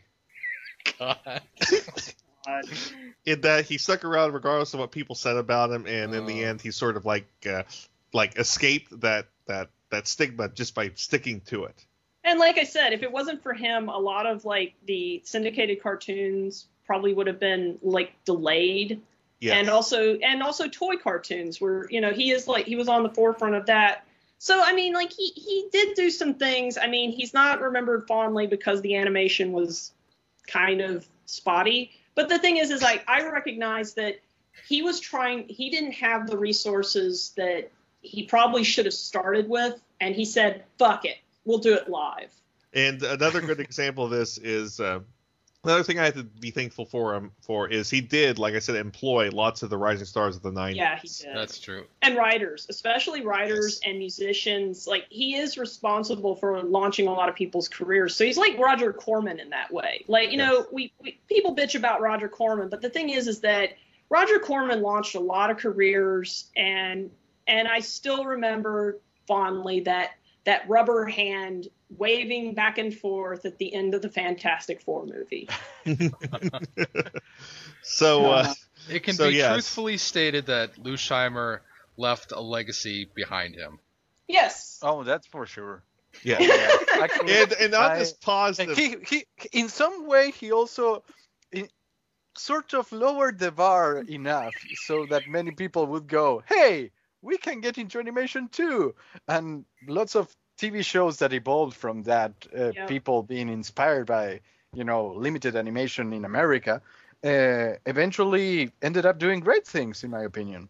He's Yeah, like and that kid in Something art. every day. He's like the kid in art class where, you know, if you're like, oh man, my art is terrible. You look at his and you're like, you know, I'm not that bad. And, here's, and here's another thing. We have to thank him for saving Star Trek because I really feel like if there wasn't the animated series, probably we wouldn't have seen the movie. We would not have seen the movies. I'm gonna ahead and Saved saying it- that. he saved it for long enough for for uh, for Nicholas Meyer to save the to, to save it on the big screen, and, and Nicholas Meyer Yeah. saved it on the big screen just long enough for uh, J.J. Abrams to destroy it. Yeah, well, but we got next. Hey, we got next gen. We got some good movies. So, Lou Scheimer, thank you for for saving Star Trek and also for popularizing superheroes so that we could have some awesome shit in the 80s. No rotten yeah, hell. thank you very, Yeah. very, very much. And And, on I this hope you're punching Hitler with your father in Beyond. And and uh, on on this positive note, uh, let's wrap up. Uh, Lou Scheimer, his the history of Lou Scheimer, and we are sad that he is gone. Despite what we say on past episodes, you know, it is always a tragedy whenever someone Hey. this much history is gone. I'm going to say this. He's in heaven now with the repeating cloud backgrounds. yeah. All right. This is your host Ben. With TV's Mr. Neil. And Kittyhawk of Sparkling Generation Valkyrie Yuki, SGVY.com, sexy fun. And Pablo Prino, and we're saying good night. Yes. Night. Jello pudding pops. Dip down, dippity doo. Episode 2 Attack of the Clones! We're gonna be so attacking them with the pads! There's in the galactic apples! Several thousand solar systems have declared their intention to leave Earth The separatist movement Bring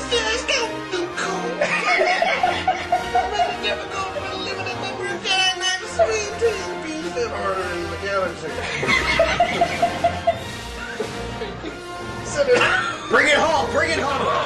Senator, Senator Amidala, former queen of the Naboo, is returning to the Galactic Senate to vote on critical issue of the overwhelmed Jedi. Dot, dot, dot. Uh, Four well done. Four dots? You know what? That ain't right. That was the best picture pages I think I've ever seen. Wow. That was good. Brown Hornet. Right on, Brown. You see, the kids, they listen to the rap music, which gives them the brain damage. With their hipping and the hopping and the bipping and the bopping, so they don't know what the jazz is all about. Kids, kids, kids, listen to the rap music. Kids, kids, kids, listen to the rap music. What do you like to play? Pokemon. Pokemon, Pokemon, Pokemon, Pokemon. What do you like to play? Pokemon. Pokemon, Pokemon, Pokemon. You see, the kids, they listen to the rap, which gives them the brain damage. You see, with their hipping and the hopping and the pipping and the bopping, so they don't know what the jazz is all about. You see, jazz is like jello pudding. No, actually, it's more like Kodak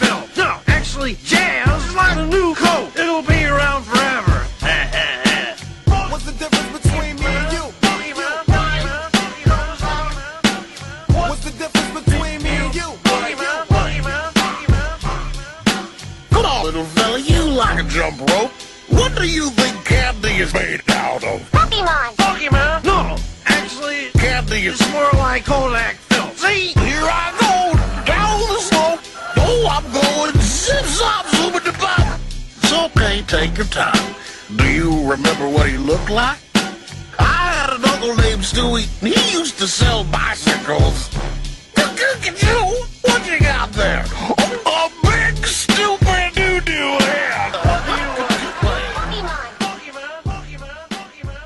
Pablo, did, did, did we already give you our congratulations to Anina getting uh, the Oscar nomination? Wait, wait. Is it the official Oscar nomination already? I, I didn't find out about that. I oh I What? thought I thought oh it's not an official nomination. Okay, I thought it was. I, I, well, well, uh, here, here's the thing. Um, there's the um, f- uh, best foreign language film, right? Mhm. Category, and you always, you know, get to see like four or five films nominated. It's like, and the nominees are this thing and that thing. And the thing is, uh, almost every country actually nominates uh, a movie for that category. And well, uh, Uruguay has nominated like 13 films so far, and this year's is Anina, actually by Rebound, because the actual highest voted film to represent us, which is a documentary based on a football club, you know, soccer club that uh, also doubled as a whorehouse and is now a church. Um, but uh, given that they didn't have the 35 millimeter version or the HD version, and they had to deliver the copy in like four days, and it actually costs a lot of money. They went, oh, we can do this. Uh, so the second most voted was Anina, and so now Anina is one out of 63 films uh, running for best foreign uh, language film, Whoa. and probably the only animated one. That's awesome, though. That is still closer than any of us have gotten. I know, seriously. That's excellent, dude. Well, thank you very much. I'm. Uh, we're all very nervous or proud of it, of it because you know there's a, there's also like all the people that uh, were like, yeah, I want to see it, but uh, now they're, oh, where can I see that film? It's like it's not in theaters anymore. But uh, there's actually a, a thing called uh, Efecto Cine, which is uh, like a, a tour with a projector. They go to public places. You just take a chair and sit and watch the movie, and it's all for free and all legal. So. Oh, cool. That is very, very cool. hmm Mhm. Indeed, it is. Indeed. Uh, how you how you feeling? uh, myself Yeah. about it. Uh, about about your about everything. What's going on? Uh, I, I sorry, it's just uh, I've been like uh, it's been like five days. You know, remember when I did like this politicians animatic thing? Yes. That was like they asked me like for an extra detail thing, and I say, okay, I can give you the black and white uh, pictures in a week from now. Remember that? Yes. Well, now they wanted the f- uh, new, more, you know, like 53 uh, panels, full color in uh, Friday, in four days. What? Uh, yeah, and I just delivered all of them. Uh, Oh. But the thing is that I'm a bit, uh, you know, not not not at my best uh, physical condition, like at all. Uh, and also tomorrow I have a meeting at uh, 11 a.m., which means I have to wake up at 8 a.m. because I have uh, like a two-hour drive till there. Um, and that beautiful thing is for uh, another storyboard that is um, what's its name? Uh, it's for Teleton. It's uh, it's charity for children basically, uh, children with uh, disabilities and stuff. Uh, so I'm not actually getting paid at my usual rate at all. Uh, and I will probably have to rush it and all, but you know that's one of the things. And the thing is that I also have to deliver another storyboard today. Uh, it's just black and white. It's just uh, 30 more panels. Uh, so you know, happiness. Uh, but let's see if I can show you just one of the mm, recent. Uh, let's see.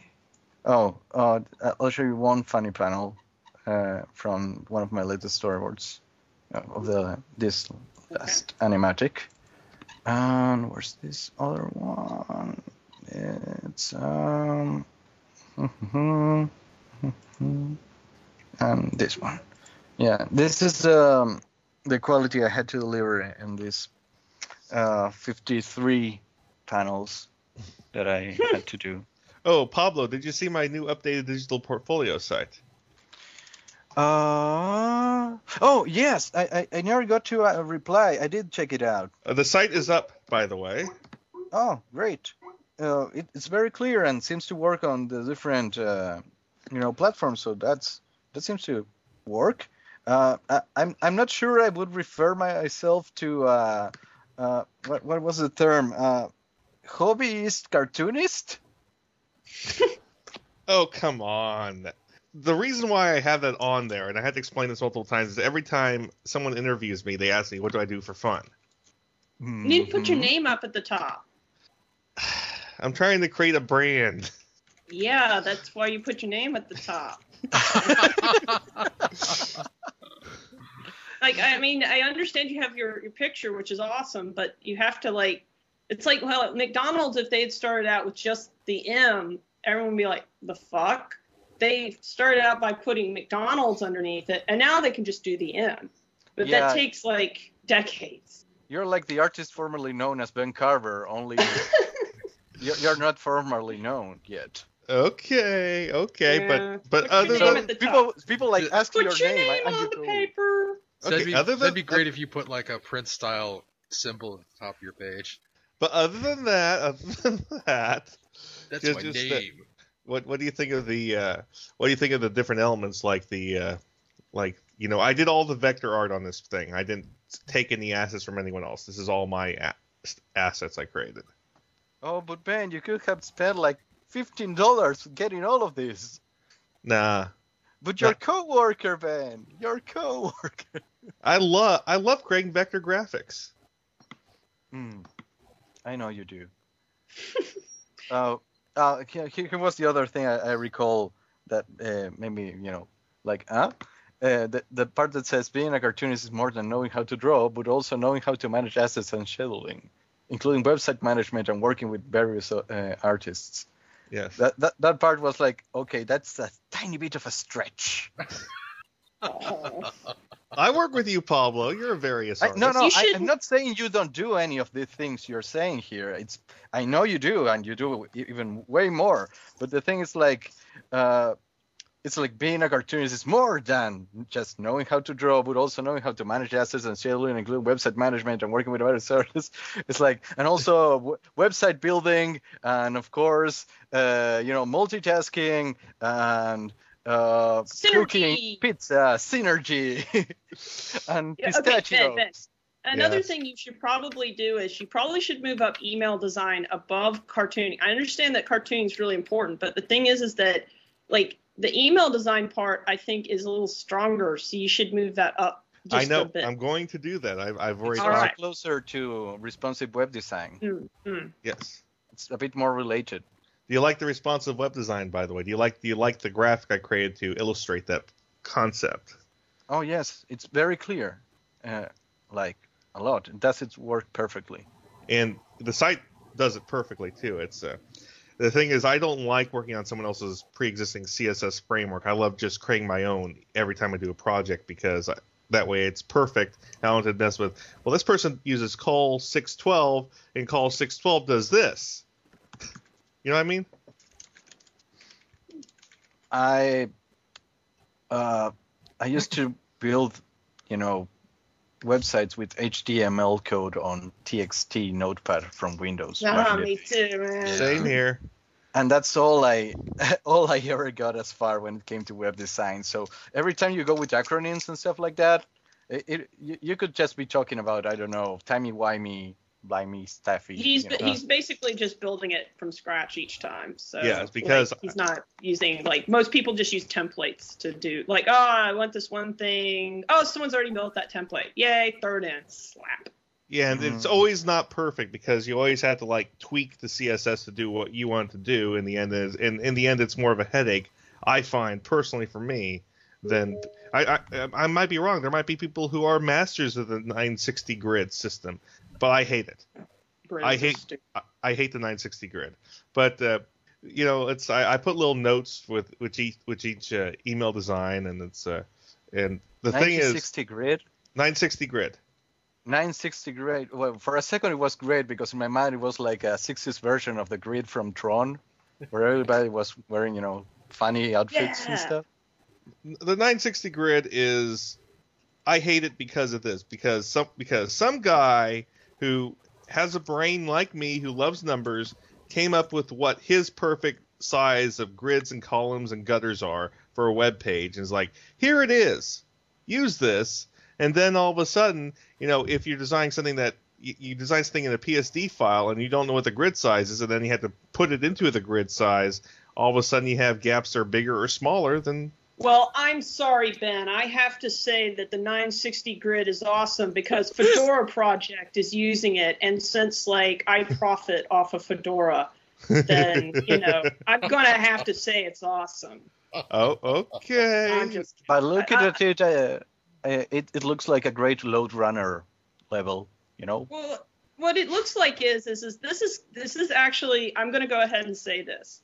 Knowing that people are just like, I just want a goddamn website. This is definitely good because then it prevents like I has like horrible font choices, horrible like just trying to do tables and shit like this. At least this sort of gives people like, hey, here's a starting point, which you know that's good. And I'm not I'm not being like, and I'm looking at these websites, and while they all do look the same because they all have the same kind of layout, I'm not like my eyes are not bleeding while looking at these websites. True. Because at least they're laid out well, and like my brain isn't going, oh, oh, that's spacing. Jesus Christ, please make it stop. True. True. But How- I mean, I understand because, like, you know, my website is custom too. So I mean, I understand the allure of the custom website, but at the same time, I also understand that not everybody understands. Like, you know, on some fonts, they've set the kerning and shit that way for a reason because it looks good. Don't Yes. fuck with it. Yes. but uh, but you know, basically, I'm trying to get my name out in in No, these, no, no, no. In these circles. A good example of this is uh, my tips have been twice referenced on Campaign Monitor's blog. You can see here, and uh, I'm going to work that in my digital portfolio site too, because when it comes to email marketing and email design, Campaign monitors like the big boys. Yeah, So- yeah. Well, I so- understand, but I'm just saying that like that you're definitely like more towards a person who's like I want something looking unique, whereas like what this 960 thing looks like is, hi, you're just wanting something quick because you really don't give a shit about like you just want the information out there, and that's fine because you know like that's good for for some people, but like if you're doing advertising, I would say like like because most of those sites I saw they were just you know this is our homepage. Yes. and and most of them were like Drupal and and Fedora and things like that. So Right. And the thing is, actually, I was talking to, to uh, my creative director. and He saw my site and he's like, "You put this together in one day?" I'm like, "Yes." He said to me, "I should be building my own CSS frameworks and like having a site just giving them out." And because he says that what I do is amazing to him, that I can create a framework that's a responsive framework in like a day. I'm like, "Well, that's just what I do. And I'm starting to think that maybe he's right. Maybe I can get my name out more if I do that. If I can create something that's like 960 but for people like me, maybe Hmm. maybe all of a sudden some things can happen. I don't know. What do you think? well, I mean, it- definitely you should get your name out there as a designer. Um, I think like with 960 that might require like having a team, and like that's something that you can build towards because it looks like they're doing a little more than just design now. It looks like they've sort of Branched out. branched out. Yeah. So I mean, like that's good. The, it, the guy is right in that you should probably put your name out there, but you know that takes a while to get to the point where you're at like these guys level because like Right. these guys have been around for a while. Right. I understand, and, and you're Hmm. right. It's just it's just that you know I apparently Well, you want to you want to do something different. This is definitely the okay. We'll just have come up with something dumb and quick that you that anyone can like follow. And what you're looking for is something a little bit more customized. Oh, doggy. Oh yeah, that's the our new one. We Uh-huh. adopted uh, uh you know uh, my father found uh, this very little uh, female dog uh, that was just looked like this uh, mattress. No, that's not the word. Uh, mattress. carpet. A carpet. Sorry. Carpet. Okay, I, was, I was like a dog that looks like a mattress. and we brought her in, uh, cleaned her up, took her to um, you know the the veterinarian. Yeah, yeah, Uh, yeah. Yeah, and to the vet. See, in Korea, And- you take them to take them to the uh, take them to the stir fry shop. Oh. We purchased her up a bit, and and now the the thing is that uh, the veterinarian actually knew the previous owners, and they treated her like shit. So we were like, okay, fuck that, she's not going back there, and now she's our indoor new indoor uh, doggy, and and the thing is that she's she's finally in confidence, so she's being noisy because for the first week she didn't talk at all, and we, we had to cut all of her hair. Her wounds are closing up. She was on the street at like uh, two weeks or so at least, uh, but here she is being, you know, spoiled as any ca- any princess or anything. Hmm. I'll, I'll send you pictures next time. My, my Excellent. mother's actually happy of taking pictures of her because her other dog uh, seems to be the reincarnation of Lady Di and is deeply afraid of cameras. Oh. Oh no, it's gonna steal my soul. So I, I uh, visited my mom today, and and uh, my mom is watching these Korean dramas like crazy. Yeah. Uh, uh, uh, and the thing is, you know, she was watching this new one called Nail Shop Paris. It's uh, let me tell you this. based on a manhwa? I have no idea in hell. Anyways, the the uh, the, the plot of Nail Shop Paris is about this girl that's uh that that writes uh, stories online and is paid to write stories online. I, I don't know how this works.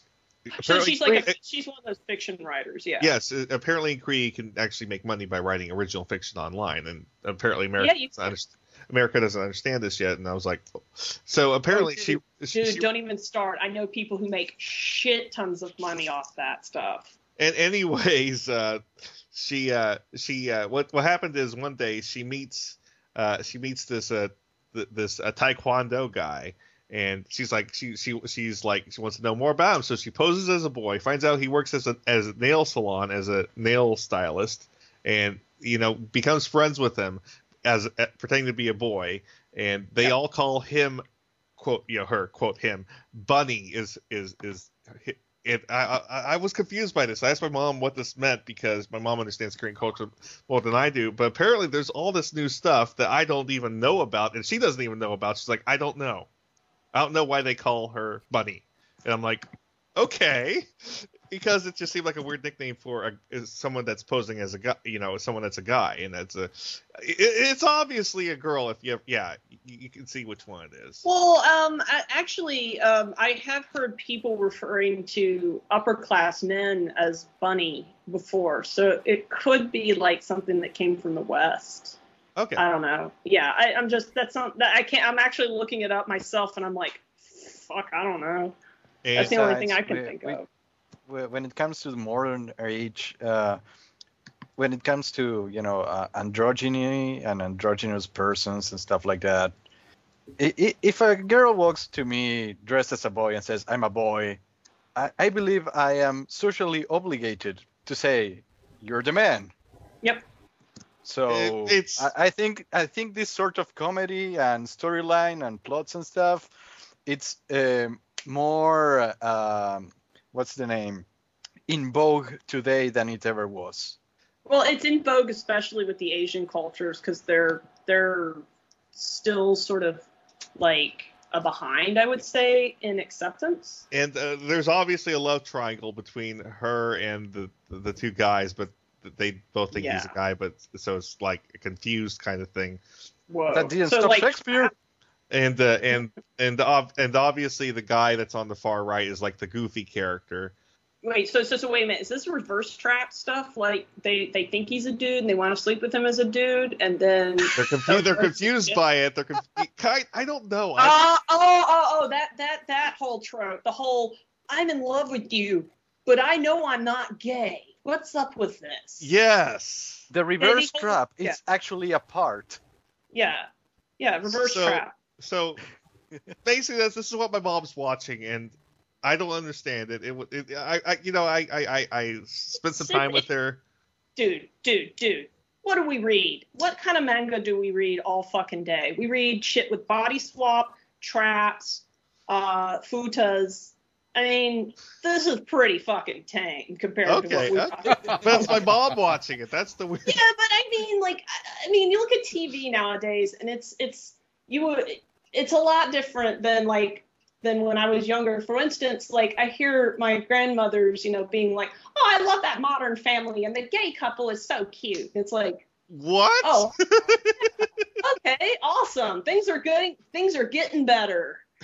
You know, But the, the point remains that you know I, I watched like two episodes in a row, and it is a fairly entertaining show because apparently, apparently, like Alex is the name of this one guy has the ability to know people's personalities by looking at their at the lines on their nails, and if they have red lines, they're depressed and stuff like that. I'm like, what? What's this now? It, it it's uh it, it it's it's actually not that bad. I mean, it's it, I wouldn't seek this out myself, but this is this you know this is This, this Well, I mean, it, it's it's you're, what you're hitting against is you wouldn't expect your mother to actually watch a series like this in the same way I'm saying like my grandparent, no, the grandmothers being like they like Modern Family. It's it's different. It's like you couldn't expect them to accept something like that.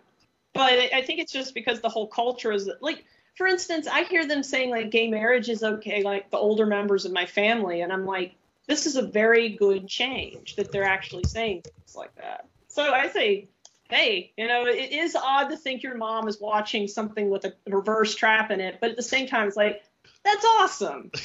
it is awesome. But uh, so I have one question for you. Have you been reading? Did you read chapter 300 of Oh My Goddess yet? Yes, I did. And the, what the, I mean, okay, Oh My Goddess is now just like, what the fuck? You re- wasted number 300, which I'm hoping what he's going to do is he's going to end it on like 303 or something like that. Because they usually like to end on odd numbers. So, or maybe he's going to stretch this to 333.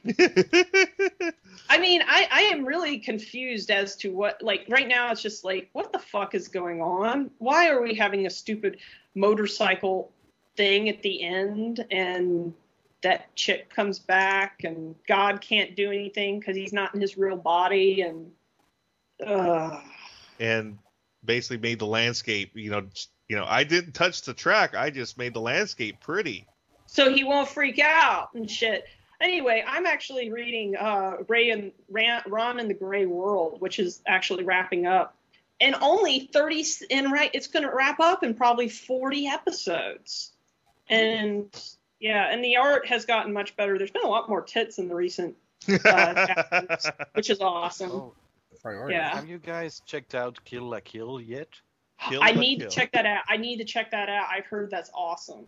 in in that series it's uh you know how in in Gurren Lagann uh, basically gods are power Yes. the godsier you are the more powerful you are Yes. Yeah. here here uh, even though that's basically the same case uh, power however here seems to entail more fan service so the more fan service year the more powerful somehow Oh, they follow that that whole the that whole anime rule. The uh the more the less a woman is wearing, the more powerful she is until she's naked. this is the most powerful being on earth. And, okay, well and one of my favorite cosplayers is actually thinking of doing a cosplay on her, so I, yeah, I she's need to watch the bravest that one. woman I've ever known. Yeah. Do it. so so so Pablo, after after you know, we need to talk about some uh, plot developments for the for the comic with Mhm. tonight. Is that okay for just a brief bit? I have some ideas, lots of ideas, ideas, ideas, ideas. You get ten minutes. Okay, But but sorry uh, to be like that, but it's, it's 1 a.m. here, and my parents Okay. are asleep already. Okay, well, anyways, we'll do that then. Uh, and uh, Kittyhawk, if you want to watch some, if you want to watch some Korean dramas, you can. Oh wow, because uh, because there's there are so many weird ones. Actually, the funny thing is there's a Korean drama version of Boys Over Flowers, Oh yeah, I've heard of that one. Yeah. and apparently apparently people are saying the Korean live action adaptation is better than the Japanese ap- live action adaptation.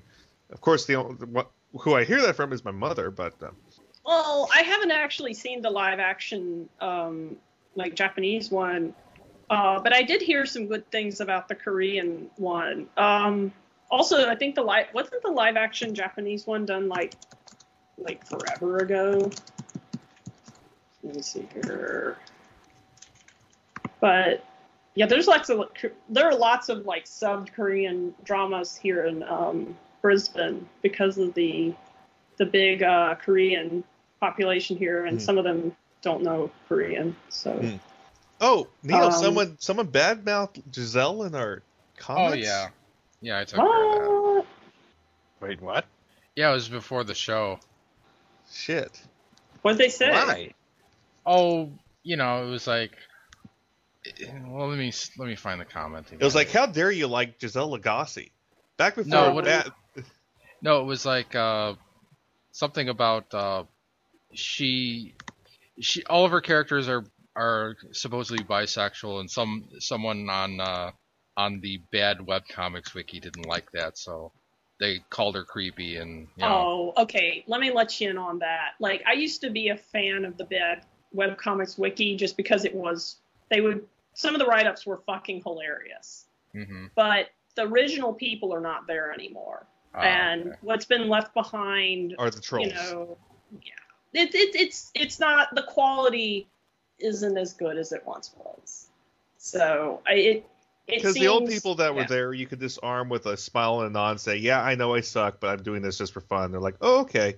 Well, yeah, they would be like, "All right, dude. Yeah." It, it was it was a lot more like while they were very they okay for one instance they were a lot more vicious back then, but at the same time, like you said, if you smiled and said, "Yeah, fair cop," they were like, "You're awesome." Here Yeah. it's just like. I'm here it's like just-" we're gonna we're gonna make you cry, and we're making our life mission to make you make you cry. But except they don't. They're just it's like I've read recent ones and I'm like, okay, like this sounds like you're just raging. This isn't funny. I, I came here for funny. Oh well. And they're kind of Oh, nitpicky. Like, uh, Dramatica. um, I Hmm? saw I saw that one of the write-ups that they did recently was actually SGVY, and they kind of nitpick. Oh, I, I they kind of nitpick yeah. the definition of, of parody, and I'm like, man, this is kind of mm. yeah. I've heard, and like I've had people say, you know, it isn't a parody, and I'm like, okay, whatever. I mean, It is I- what it wants to be. yeah, and like the other thing is, is like, I will agree that it has some problems. Like anything that they would have come up with, I probably would have gone fair cop. But the thing is, is like, I want mean. I want like I'm crying because it's so mean and so funny. But anyway. Uh, but anyway, whatever. It's that people get butthurt about the weirdest things, and Right, then they and- just and- go off. And like I said, if you if you just if you just uh, you know, I always found that the best way to disarm criticism is if it's valid criticism, agree with it. Say yes, I know, I'm you know, but I'm doing this for fun. I'm learning. I'm just having a blast doing it. You know, the, the people that do it, you can tell it disarms them. They're like, oh, okay, okay.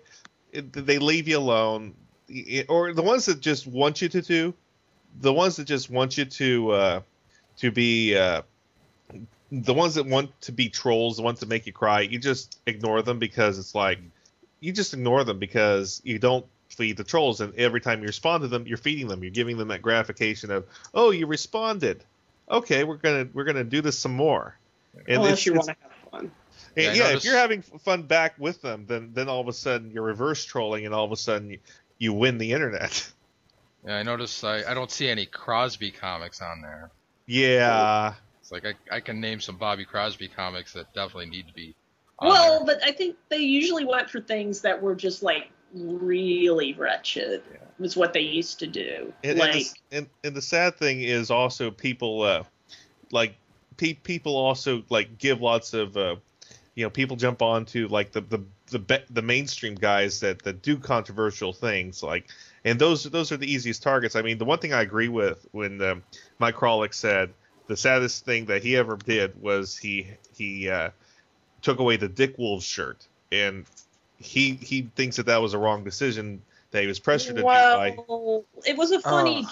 joke, but the T-shirt was like I think a little a bridge too far. Like it's one thing to make that joke; it's another thing to make the shirt. So I think like he should have like the T-shirt was like not eh, the best thing to do, but I think the joke was okay. It's just don't don't like make merchandise based on rape jokes. That's kind of that usually doesn't go good places. As much Yeah. as Fortune and I laugh about it, it's not a good choice. Yeah, plus the original comic was not really about rape itself, but once you make a T-shirt that's about the controversial aspect of said comic, then you are kind of making a joke Yeah. out of rape. You just made it one. That's yeah, Yeah. that's the point. Like I'm just like it's one thing to to do it, it's another thing to make a shirt. So I think in that case it was right to take the shirt down. It's just that was a bad that was a bad move. And him saying and then him bringing up, "Oh, I shouldn't have taken down the shirt." He should have just let that one lie. He should have just said, "Never going to discuss that again. Let's move on." But anyway, Uh, that the thing is that it wasn't uh, uh, the way it came up from what I read at least. Uh, it wasn't something that they asked directly. It was uh, it seemed to be like a, a honest Q and A with a friend, and he sort of asked like, uh, Uh. is, uh, "What's the worst thing that I ever did?" It's like the only thing I could complain was taking down the, you know, the Dick Wolves T-shirts thingy, uh, because that was the only thing that ever upset him somehow, and so people, oh my God, he mentioned the Dick Wolves, and he said he wasn't sorry about that. Yeah, Uh, I guess like yeah, I remember yeah. But he really should have just like not mentioned it. It's like one of yeah, those that was a big like- slip. yeah, that would like if you don't want controversy, don't bring it up. And it sounds like that that was a very bad idea to bring that back up. So, but then again, like you know, sometimes you put your foot in your mouth and you fucking say something stupid and the whole internet goes completely insane and then then everyone forgets about it the next week. When Cuz like someone does honestly, something I- worse. yeah, exactly. So it's like I don't even I didn't even remember this shit because I've been so like how long ago was that? Like three years ago or something like that. Yeah, it was. Oh yeah, yeah. Quite a And then while the thing ago. was this year. Yeah, this this year he mentioned it again. So just let it go. oh well. well, I've got to go because I've right. got to start packing shit up. All right, And- uh, I gotta yeah. talk to Pablo about comic stuff. All right, cool. Alrighty. Thanks for having me on the show. It was awesome. And um, let's do the show on French animation soon. I don't know when I'm. Maybe next week if I have internet, I can do it. Excellent. to- Yeah. Okay. Yeah. Yeah. All right. Well, we We'll we have another idea in case you don't, in case you can't make Okay. it. But so either Yeah. way, we're we're set for next week. Well, we still we still have at least three episodes in the pipe. Not counting That, this. that's true too. There was there's That's two good. episodes that keep getting pushed back just because I keep wanting to release newer episodes. Neil, you have to do them. You have to do them. I I will do them. They will get But- put but- up. It's You got a buffer. yeah. Yay! Yeah. All right. Yeah, and and how dare us all for thinking Giselle Aussie draws cute girls? Yeah. Well, I How handled that. we? It was like basically my response was, um, that's someone else's interpretation of her work. Uh, You should ask Giselle what her work means before you just assume things. And what what someone else thinks of Giselle is not a reason for us to like or dislike her. So shut the fuck up. We like her Yeah, like- because we talk to her. We like her as a person. She's funny. She draws sexy girls, and Yeah. she's not Well, and- afraid to. They also the other thing is, hi, it's the age of the internet, and she has a Twitter. You can twit tweet her and ask her directly. Do it. Do it now. It, well, it's part of it is the fear of you know it's easy to be mad at somebody without going to them and saying, oh yeah. "Hey." definitely. And the, the the thing I love about Neil and, and and I is we actually do say to those people's faces, "Hey, you suck," and then and then they they like respond back six times in a row about why you're wrong, and we ignore it. Yeah. the Or big they invite flaw. you to their show again because no one will have you. Anyway, I gotta go. So. All right, good night, Kitty. All All right. See y'all. Take care, sleep well, and good luck with the packing.